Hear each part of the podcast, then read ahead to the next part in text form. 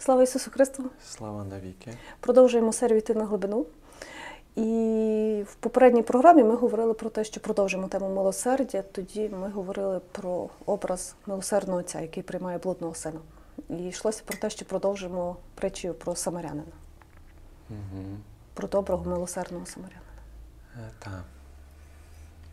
Ми з вами говорили про те взагалі, про природу милосердя, що вона не керована на лікування.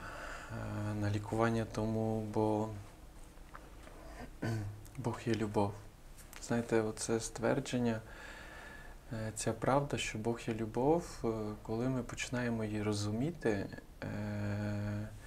то ми починаємо, зможемо зрозуміти всі наслідки, що, чому, як відбувається. Е, Бог є любов, е, наприклад, е, колись читав таку книгу Бог, в якого немає ідеї зла. От деколись, декотрі думають, що Бог потребує зло для того, щоб людина стала доброю. Або що людина, якщо не досвідчить зла, то вона не буде цінувати добро. Що е, Бог посилає людині зло, щоб воно опам'яталося. Тому Ісус, коли говорить про Отця, про милосердного Отця, говорить: ви що, який отець дитині, яка просить хліб, дасть камінь, яка б вона не була? Який отець дитині, яка просить яйце, дасть скорпіона або змію? Ви що? І говорить, якщо ви, земні батьки, які є недосконалими і грішними, потрапите, потрапите, вмієте любити своїх дітей, то як Отець Небесний вас любить?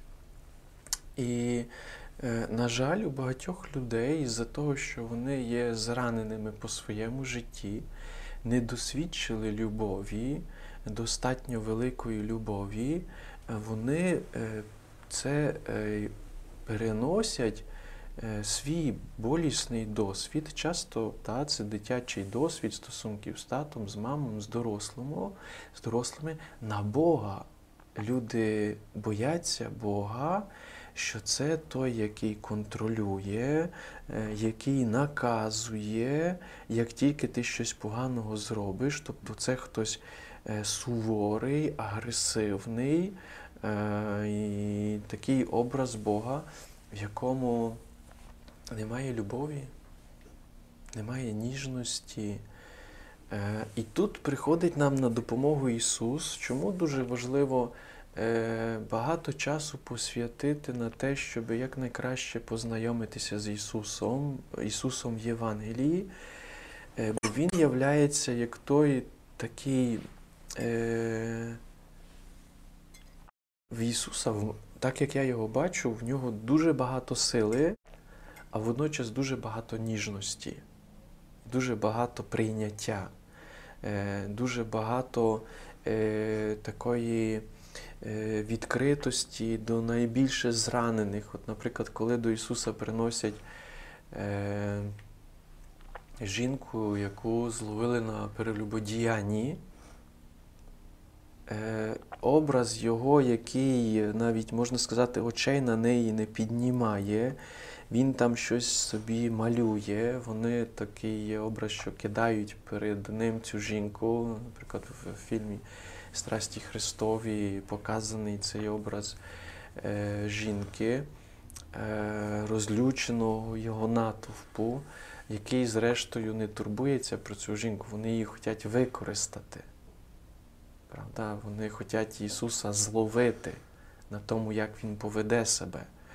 Е, Це дуже в Євангелії неприємна е, річ, що релігійні лідери е, вони лукаві, вони використовують різні випадки, релігійні казуси для того, щоб Ісуса е, ліквідувати, можна би так сказати, з поля Його діяльності. Е, І тут, коли Ісус там нагинається або задає питання, хто з вас е, не згрішив, той хай кине перший камінь. Ми тут зустрічаємося з Ісусом дуже е, вразливим. Коли ці всі пішли, він піднімається, дивиться на цю жінку і говорить: жінко, де ті, які тебе осуджували? Вони кажуть, вона каже, пане, вони пішли. І він каже, і я тебе не осуджую.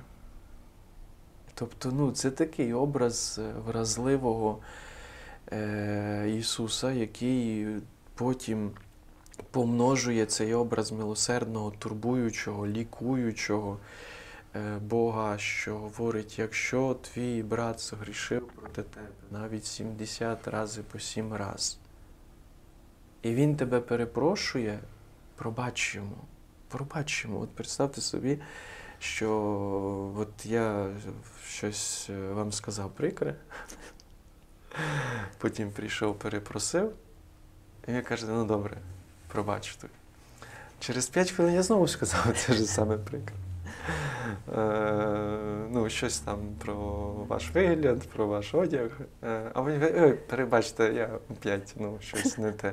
Ну і другий раз мені пробачили. Але я це зробив 70 разів. І я щиро кожний раз, коли приходжу, перепрошую, е, він пробачає. Ну, наприклад, я сповідаюся з 19 років. Тобто, от в мене скоро буде ювілей, 30 років, як я сповідаюся. Е, У мене є деякі гріхи, які повторюються, вони подібні 30 років. Господи, прости, помилуй. Я скільки раз іду до сповіді, і я щиро перепрошую, мені кожний священник пробачає цей гріх. А чого? Тому що гріх це рана. Гріх це рана, а Бог говорить: ну я милосердний. Тобто я завжди хочу лікувати. Звісно, для того, щоб лікувати зранену людину, е, зраненій людині потрібно дозволити її лікувати. От в тайній сповіді відбувається те, е, теж зрештою, ну це дуже важливо зрозуміти людям, що ми не йдемо до сповіді тому, бо ми образили Бога. Так, можна про це розважати, образа Бога. Але як можна Бога образити? Звісно, що я ображаю Бога в собі, бо я теж є образ Божий. Отак да. Тобто, роблячи гріх, я наношу рану собі, якщо я є співучасником, правда? Тому що це може бути гріх, який я ну, дозволив е, натхненню, спокусі диявольській, який пропонує мені зробити якесь зло, нашіптує, щоб я когось осудив. Берімо найпростіший гріх, який повторюється у нас. Е, Це осудження, тобто це гординя. То я, ну, я часто сповідаюся з гордині, яку, коли я е, осуджую когось, е, то осуджуючи, я безбожний, тому що я не оцінюю ситуацію адекватно. Я не все в світлі Божому, я є тоді немилосердним, я є там якимось вимогливим фарисеєм, бо має бути так, бо написано так, а чому він то, а чому так. Тобто потім я розумію, що я знову попав в гріх е, осудження, але коли я попав в гріх осудження, е, то цим же, коли я когось осуджую, чи любий гріх ранить мене. Водночас, тому що я є тілом Христовим, Він ранить кожну людину в тілі. І коли е, я йду до тайни сповіді і каюсь в цьому грісі, я дозволяю Ісусові лікувати мене в цьому місці. Тобто тайна сповіді це тайна лікування. Е, Між іншим, да, там є тайна визволення, тому що Ісус цій тайні визволяє людину з-під ярма гріха, тому що Ісус це Господь і Спаситель, і Визволитель. Він дав владу, Він має владу, і Він дав владу цьому бути служителем таїнства. Але священник говорить владою присутнього Ісуса Христа в цьому таїнстві. Ісус є присутній в цьому таїнстві. Ісус є присутній в своєму тілі. І е, кожний гріх це рана. І я, йдучи до тайної сповіді, або, наприклад, хтось мене готує до тайни сповіді, і можна в якомусь сенсі сказати, приводить мене до цієї тайни сповіді, е, я там е, отримую лікування, тобто дія милосердного Ісуса, дія милосердного Отця через Ісуса в Ісусі, е, яке пов'язане з лікуванням і звільненням. І тепер, повертаючися до цього образу, правда, 70 разів, то він говорить, що постійно Господь готовий постійно пробачати мене.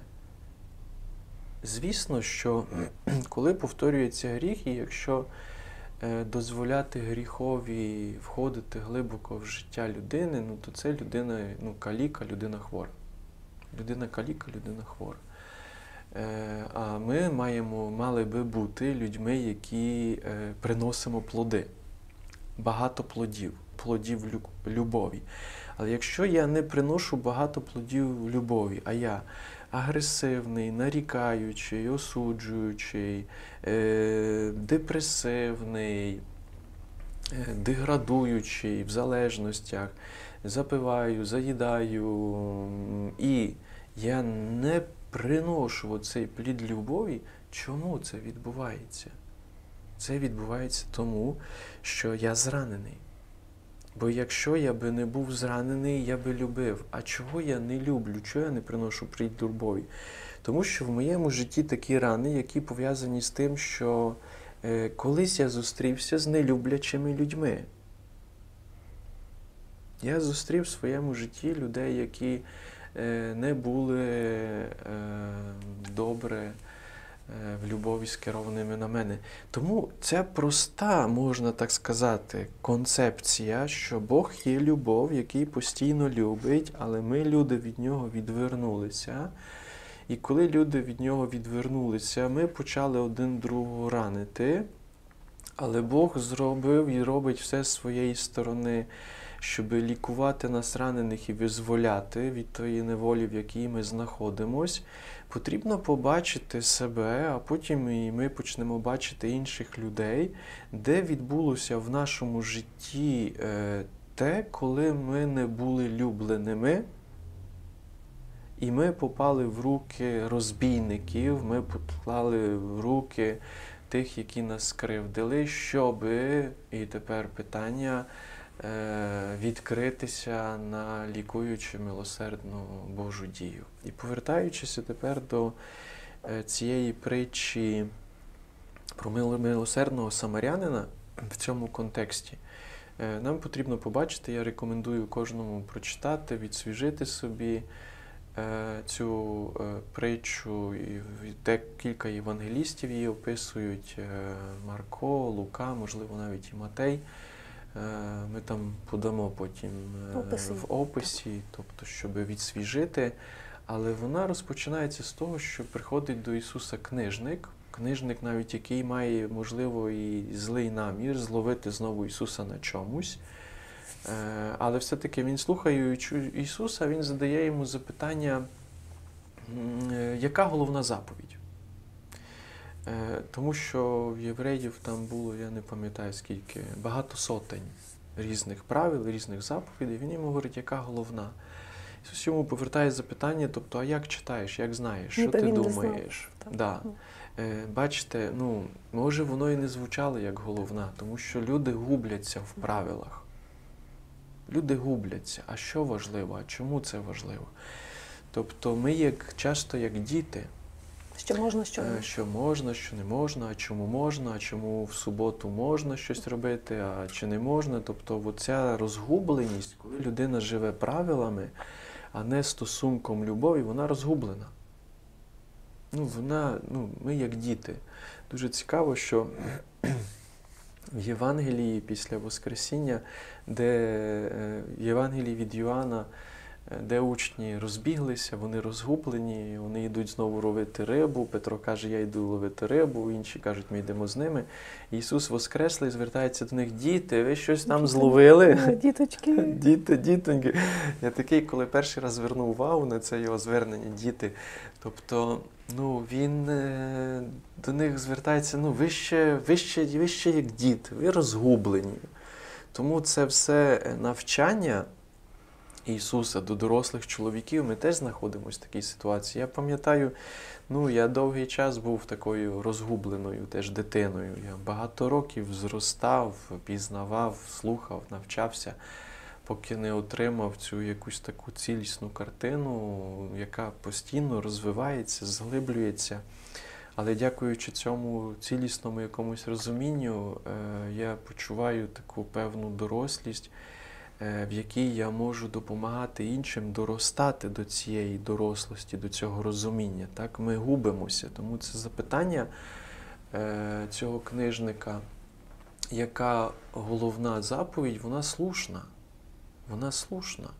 Потрібно розважити це Євангеліє, е, тому що коли він говорить, що слухай Ізраїль, е, Господь Бог твій єдиний, і будеш е, йому тільки служити, і будеш любити Господа Бога Твого е, всім своїм серцем, всім своїм розумінням, всією своєю силою.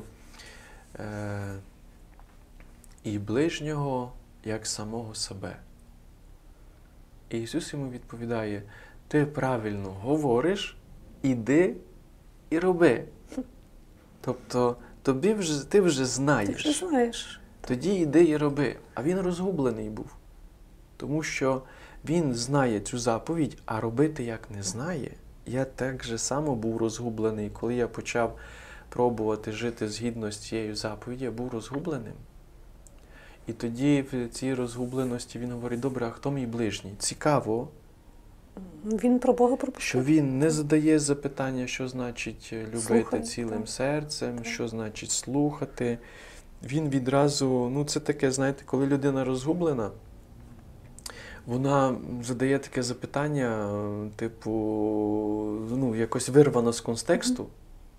Так, ну, в мене є багато таких випадків, коли людина розгублена, вона просто зачепиться якийсь інший контекст, так і він зачепився. А хто мій ближній?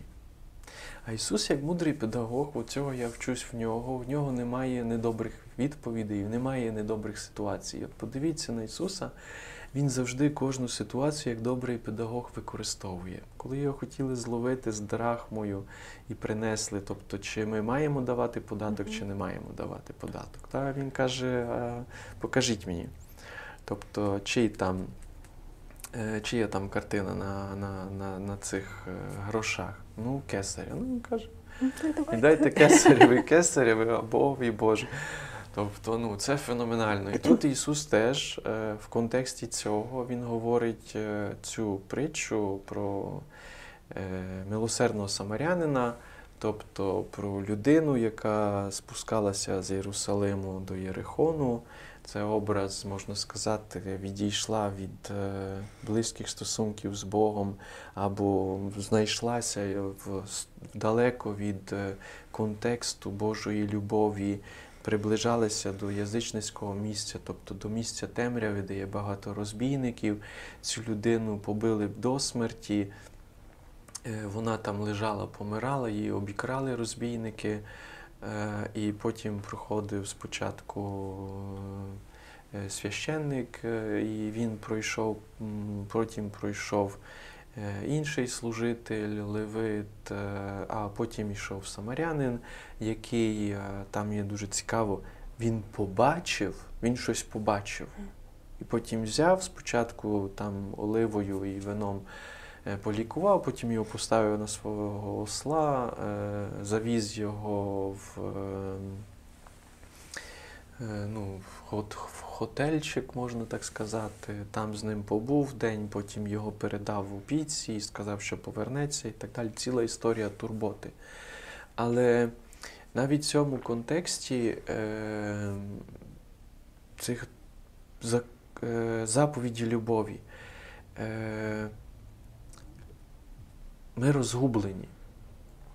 Тому що заповідь любові говорить любити Бога цілим серцем, цілим собою, цілим розумінням і ближнього як самого себе.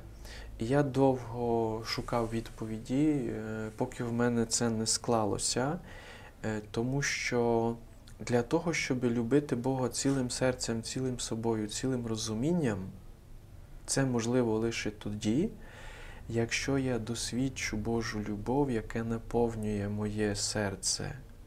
Коли я є, ну, тому Марія благодаті повна. Що значить благодаті повна? Любові повна. А звідки вона любові повна? Ну, да. Е, Тато, мама, оточення, її вміння жити в цій благодаті, вона благодаті повна. Так ми говорили в контексті народження Ісуса Христа, що Ісус народжується у благодаті повному просторі, бо Марія благодаті повна. Е, І Йосиф це ну, майже там.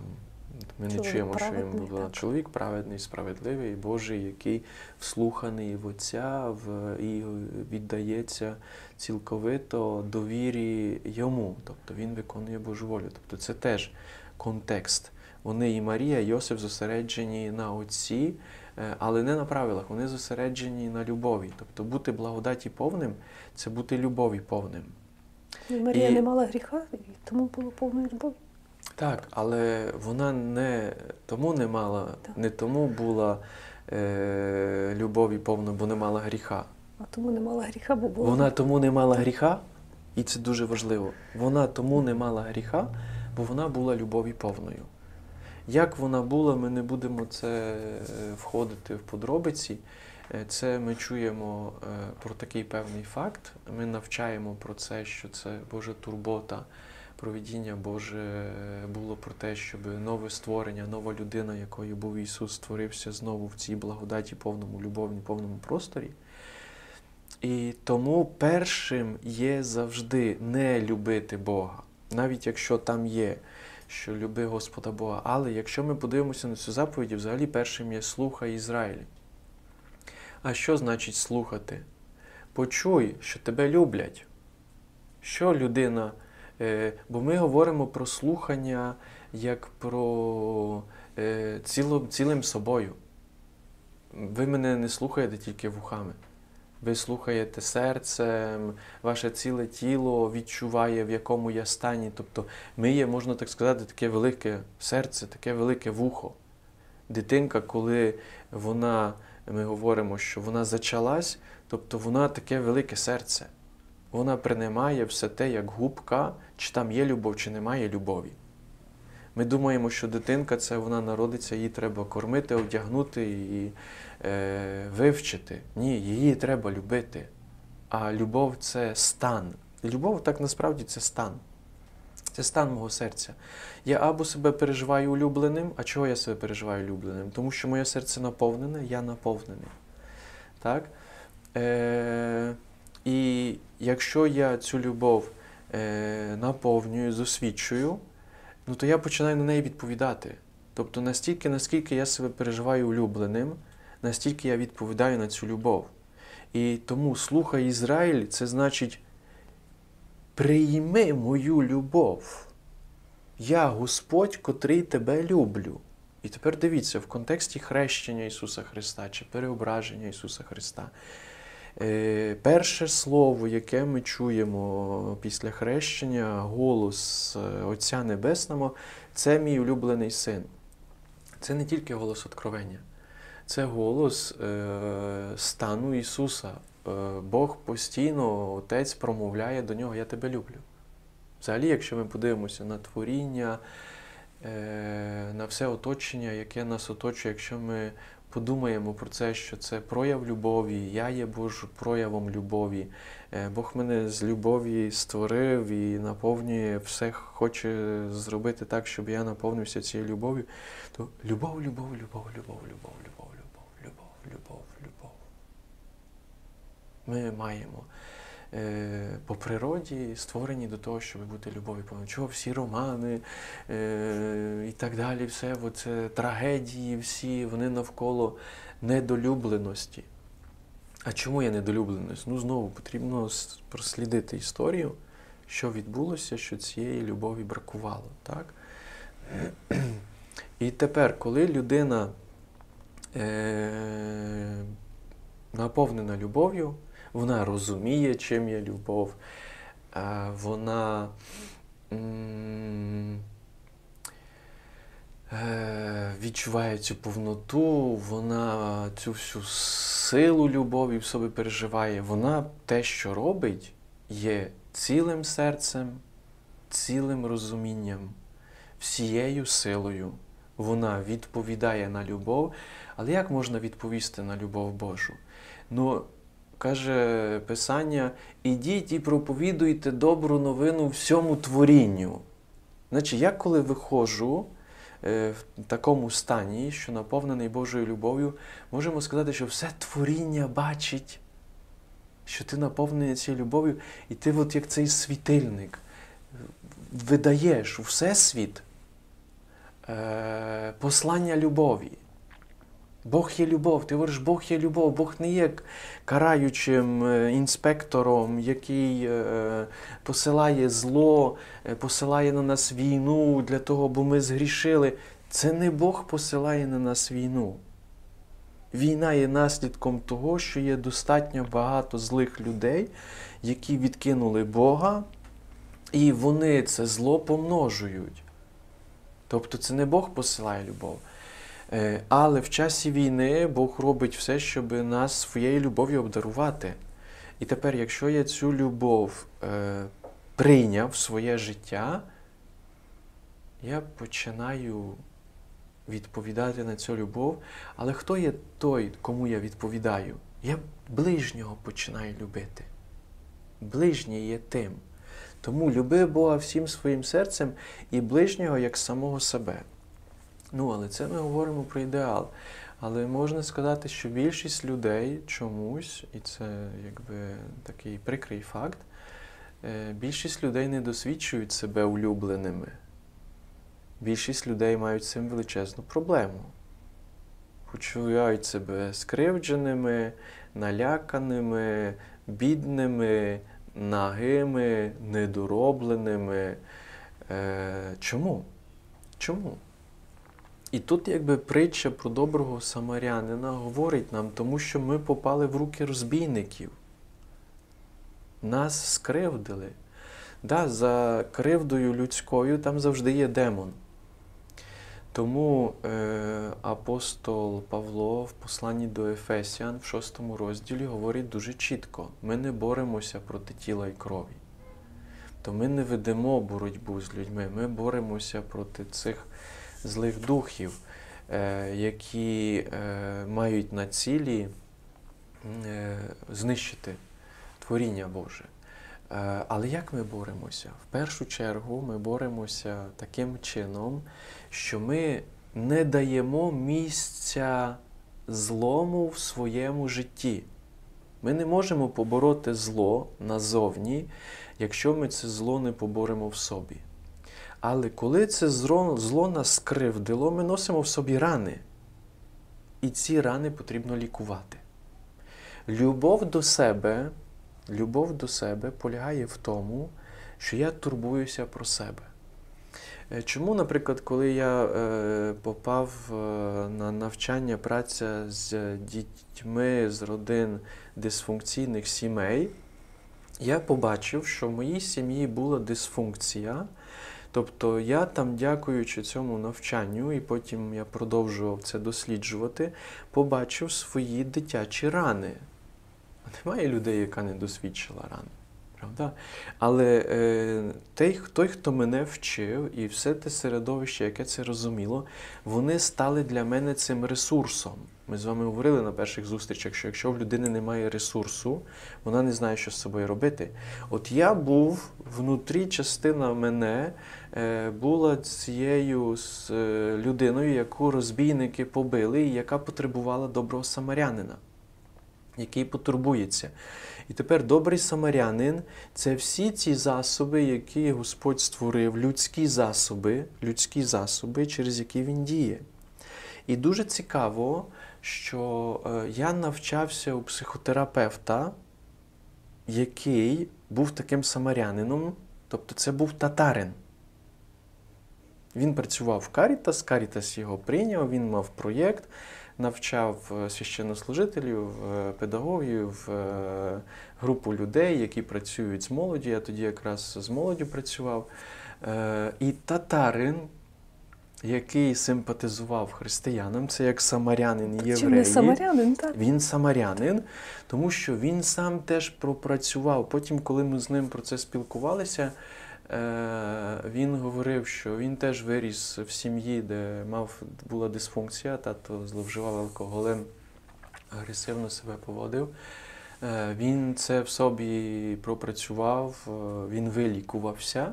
І дякуючи тому, що він вилікувався, він став інструментом. Він мене, можна сказати, побачив. Як цей самарянин побачив, так і він мене побачив. Раніше священнослужителі, в яких я сповідався, вони не бачили в мені цієї зраненої частини, яка потребувала лікування. Тобто я почав своє лікування, коли мені було е, в 2006 році, е, можна так сказати, коли мені було е, 32 роки. 32-річний. Вступив в орден 20-річний. Тобто 12 років в мені була велика частина побитої людини, дитини, яка там е, кров'ю стікала, і я не знав, що з нею робити, поки не зустрівся з добрим самарянином. Е, Священник пройшов, левит пройшов. Чому вони пройшли? Бо вони жили своїми правилами, законами. Е, В орденах ми живемо теж своїми законами. Якщо ми, допустимо, е, не навчені і цікаво, цей самарянин це образ е, людини, яка розбирається в ранах. Так, він знав, що олію Він треба знав, вино. що робити. Так. Він знав, що потрібно очистити вином, що потрібно олією. Він навіть мав все при собі. Він ніс, можливо, колись він попав в таку ситуацію. Він уже то хто є найкращим лікарем? Той, який е, вирішив в собі якесь питання. Це, наприклад, одне з послань е, товариств е, 12 крокових програм. Коли ти зробив 11 кроків і ти вирішив певну свою вирішив, ну, визволився, вилікувався, пройшов процес весь, то в 12-му кроці є послання. А тепер іди і ділися з тим, що ти досвідчив, все те визволення, яке ти отримав, все той досвід прощення, зцілення і сили Божої, яка війшла в твоє життя, тепер іди і ділися. Тобто тепер, коли ти потурбувався, то потурбувалися про тебе, групи взаємодопомоги, терапевтичні групи, терапевти, е, вони такі самаряни. Нам потрібно зрозуміти, от, наприклад, що людина йде до сповіді, людина йде на розмову до священника, але він не знає, що з цим робити, з такими ранами якимись життєвими, тому що він з цим не зустрічався, у нього цього немає, або він ще сам не справився з тими ранами, які в нього є. Ми попадаємо до терапевта, який розуміє, що зі мною робити. Тобто це такий самарянин. Мало того, він говорить: я не справляюся, тобі потрібно в реабілітаційний центр. Тобто я тобі дав першу допомогу, але в мене недостатньо засобів. І такий, якби хостел, то це кращі умови. Мало того, він інвестує. Правда, терапія це інвестиція. Потрібно вкласти е, не тільки зусилля, потрібно вкласти кошти. Якщо ти не маєш кошти, е, можна десь е, попросити або властиво. У мене буває так, що людина потребує терапії, я знаю, що вона потребує терапії, вона не має коштів. Я пропоную людині кошти. Власне, самарянин заплатив за побитого. Він заплатив. Тому що я знаю, що він побитий, він тепер собі не радить. Він чому не може працювати? От дехто там є, наприклад, люди залежні, алкоголіки чи ще щось, і там на них накидуються, що та йди працювати, та в тебе слаба воля. В залежної людини не слаба воля, якщо йдеться про те, щоб здобути те, що він хоче. Тобто, але це каліка. Часто залежна людина це каліка, яка скривджена, і він собі знеболює алкоголем чи чимось іншим те своє каліцтво. Але люди збоку вони не бачать ту внутрішню його, можна сказати, людину е, покалічену внутрі. І коли Ісус говорить до цього книжника, і тепер іди, і ти так само, як цей самарянин люби, е, він міг піти і взагалі не зрозуміти, про що Ісус говорив. Але коли ми е, починаємо розуміти цю всю картину, яку ми з вами вибудовуємо, що ми створені для любові, але коли любові немає, ми зранені. А коли ми зранені, ми починаємо жити е, виживаючи, ми не живемо. А чого ми виживаємо? Тому що ми не зцілені. А що робити, щоб ми були зціленими? Е, ми або зустрінемо самарянина, який нам з нами потурбує, потурбується, або в нас така рана, що при якихось одноразових зустрічах з Ісусом в таїнстві чи в слові ми зцілимося. Тому що завжди запитання є в тому, хто наскільки зранений, хто наскільки побитий. Є такі люди, які потребують набагато менше зцілення, є такі люди, які потребують довгий час зцілення.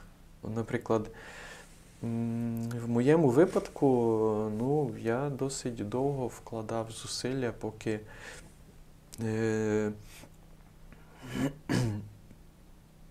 не е, відчув, що от це внутрішня моя людина зранена, яка, ну, це може для когось звучати дуже дивно, але так є, що в нас є е, часто якби це зовнішня така вибудована структура, є внутрішня структура, яку ми не зовсім розуміємо, що нами керує, чого ми боїмося, чого ми такі агресивні. Тобто ми не розуміємо, тому що є певна внутрішня наша частина, е, яка там захована е, і живе своїм життям.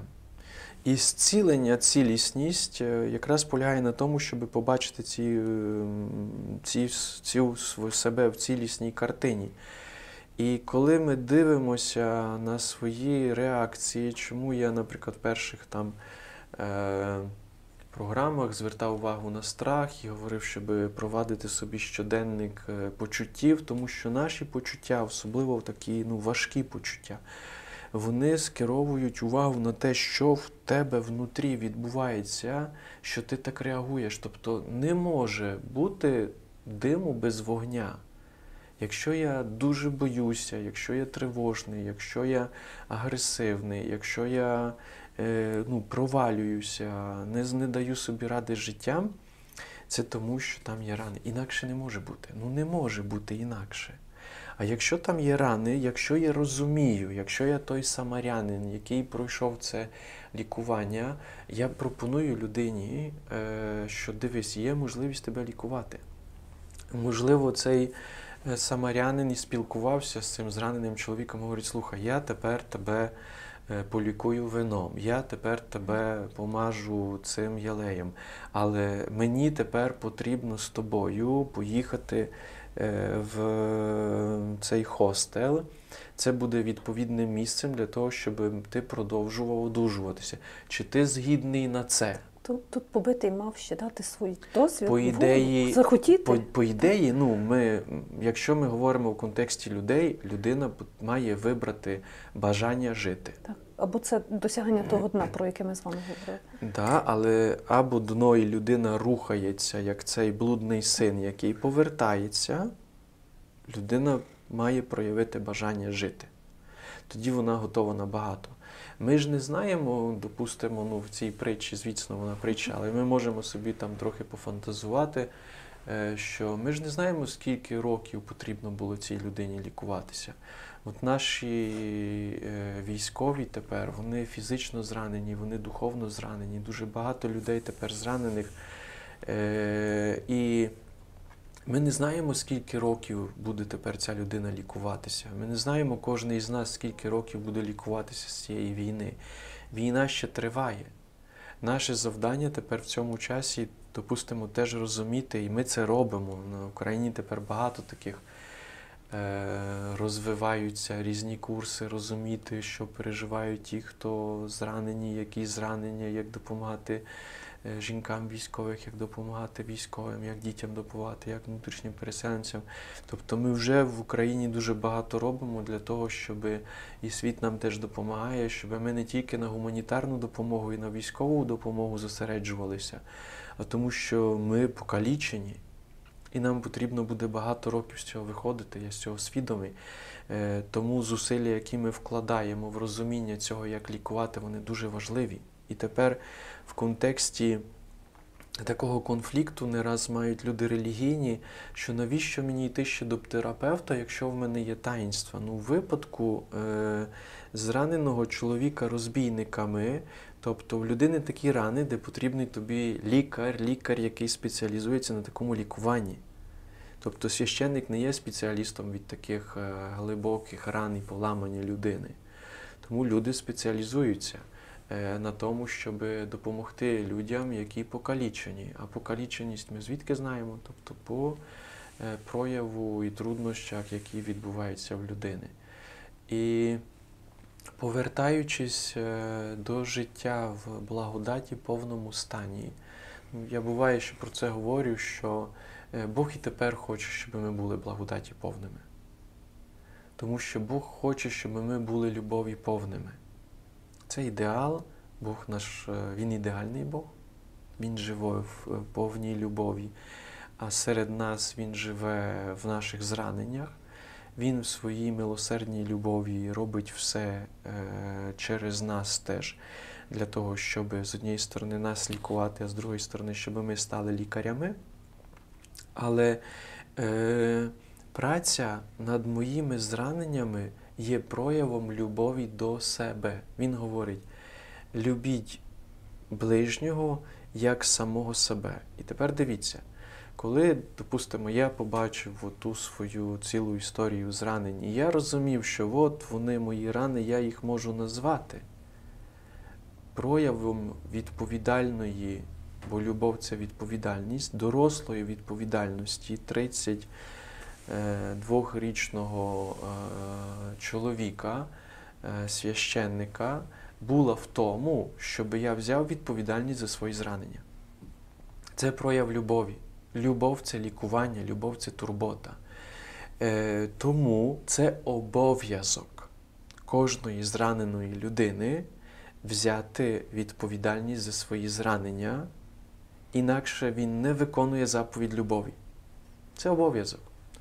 А якщо я вкладу зусилля любові до себе, е, то я тоді буду любити і іншу людину. От моя любов до інших людей взросла, дякуючи скерованій любові до себе, яка була пов'язана з прийманням Божої любові в ті мої зранені місця, де мені бракувало любові.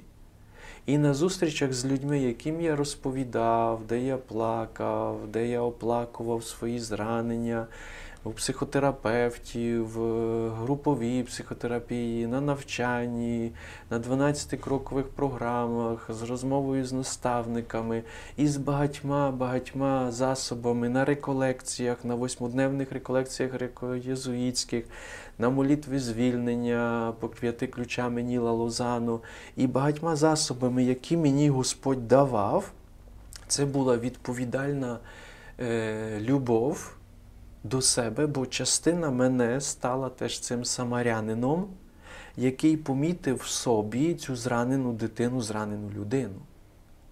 І дуже важливо було те, що мої брати, з якими я жив, вони були достатньо зрілі, щоб мене благословити, тому що я звернувся до настоятеля, я йому говорю, слухай, в мене вилізло оце все. І я піду до психотерапевта з цим. Тобто я тоді у 2006 році звернувся до нашого вчителя, який нас навчав, е, до цього татаріна Радіка, е, розповідаючи йому, він мені запропонував, е, і я тоді два роки ходив на психотерапію. То був мій перший момент. Взагалі, у мене досить великий психотерапевтичний досвід. Теж як людина, яка потребує зцілення, тому що коли я розповідаю іншій людині про мої зранення, а інша людина це як той добрий самарянин, І образ люблячого Бога, який любить мене через людину, іншу, яка слухає, це образ люблячого Бога, через яку Бог в моменті, коли я йому розповідаю, що зі мною є, Він мене любить в тому місці, де мене в минулому не любили. Людині не настільки потрібно поради, коли в неї є проблема, як те, щоб вона могла розповісти про те, що її болить. А мені в першу чергу потрібно вміти слухати з любов'ю, приймаючи її біль.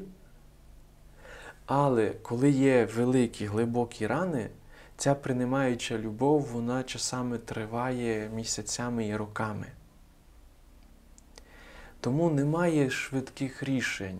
Ми, люди, часто попадаємо в таке бажання магічного рішення. Піти до такого сильного молитовника або пройти через якийсь такий об, е, обряд, е, попасти на якусь молитовну групу, де наді мною помоляться і все зміниться. Е, Бо потім теж може люди попадають до якихось ну, таких чародіїв і так далі. Е, Що людина хоче швидкого рішення, або деколись, ну і від мене люди хочуть таких швидких рішень, що вони думають, вони попадуть на розмову до мене і що це все швидко вирішиться. Мій досвід, що це вирішується роками. Тобто, з однієї сторони, мене Господь руками лікував, я брав відповідальність за себе. Я йшов до тих людей, через яких він мене лікував. Це тривало роками. Це була інвестиція часу, енергії, коштів.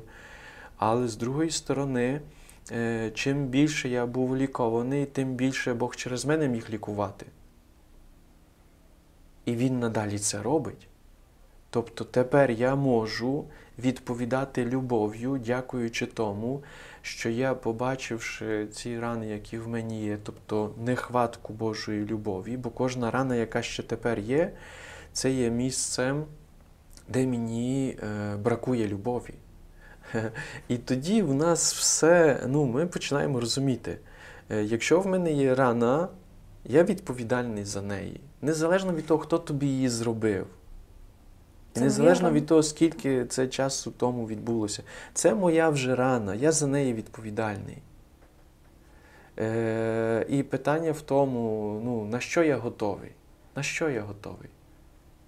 Пам'ятаєте, от той був нас, е, якого чотири там привели з друзі е, до Ісуса, щоб Він його зцілив, вони були готові розібрати стриг, тобто залізти, прорватися. Ця жінка, яка 12 років страждала від кровотечі, вона була готова там прорватися через цю товпу, е, дорватися до Ісуса. Тобто, на що я готовий?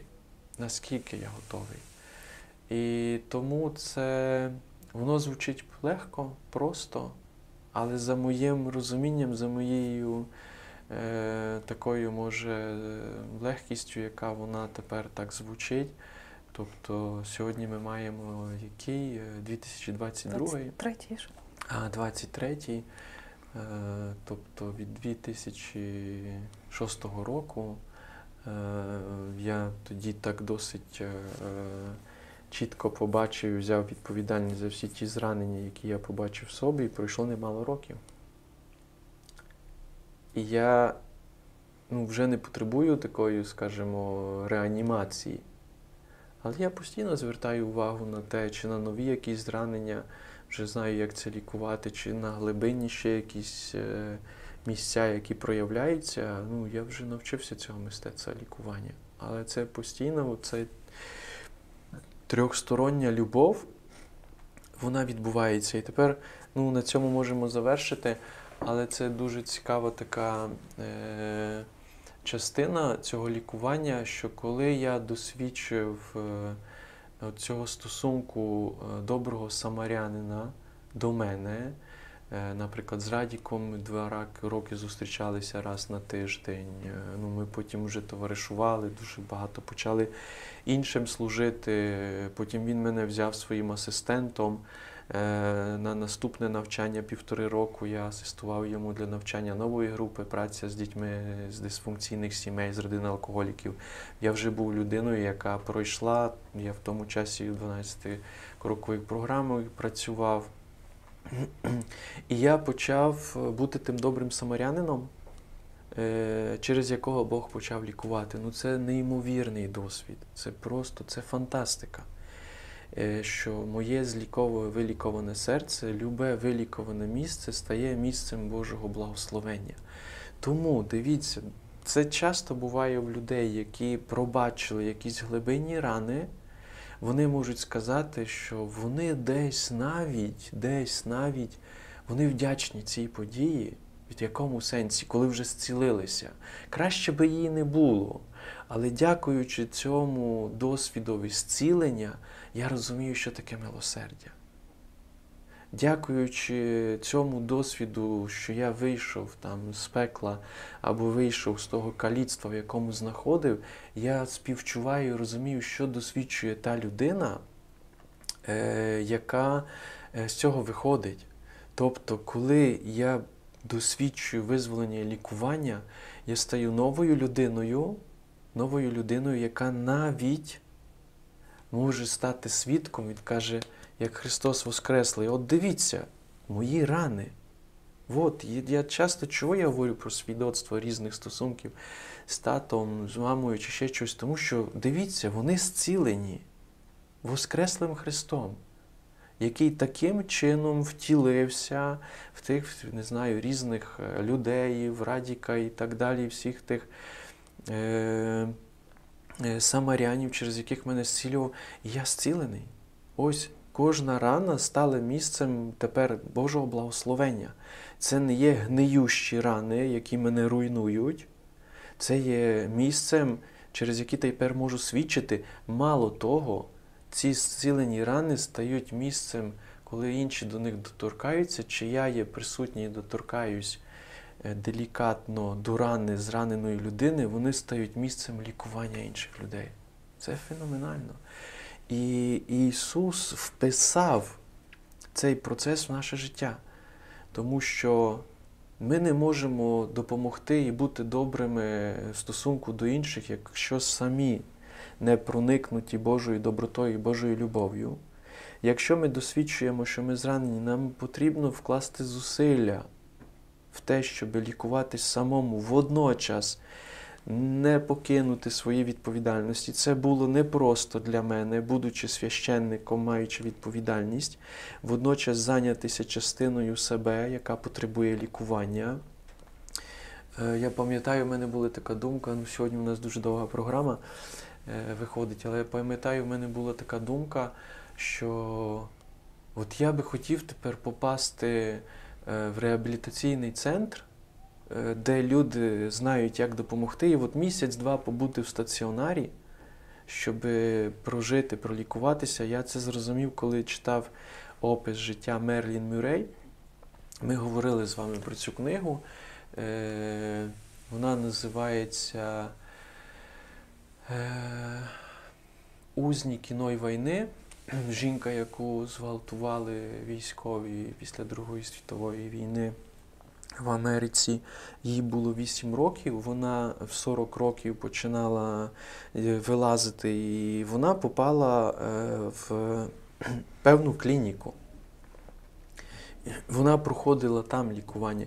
І тоді в мене зародилось бажання, зрештою, ми до цього рухаємось вже і тут, в дієцезії, щоб творити такі лікуючі осередки і сам творити, е, допомагати людям ставати добрими самарянами. Тому в нас є курси консультантів і різні інші е, засоби, щоб наші зранені люди тут вони лікувалися, а потім ставали лікарями.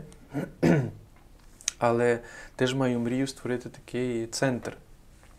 Центр милосердного самарянина, центр милосердного отця. І воно, я бачу, чим далі, тим реальніше є.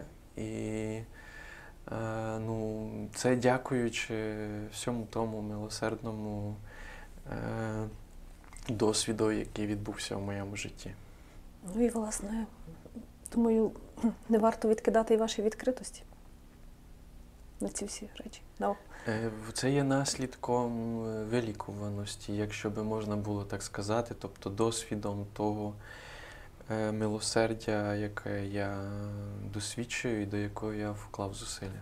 Дякую вам. Дякую. Для всіх, хто дивиться, хочу сказати, що вже відтепер і в подкасті можна слухати програми Піти на глибину. Тому нехай шукають подкаст Apple, Google, Spotify. Є підкаст Veritas. так, є вже підкаст Veritas, тому ділимося такою новиною. Цікаво. А що дає цей підкаст? Який плюс підкасту? Е, Плюс в тому, що людина може йти слухати, їхати слухати, займатися своїми справами, слухати. Я жіночі позиції прибираєш, слухаєш. А, так, бо там, е, якщо в Ютубі, то потрібно, щоб він був Постійно, так. відкритий. А це Ага. запускаєш подкаст, і незабаром ми це оголосимо офіційно, власне. Ага.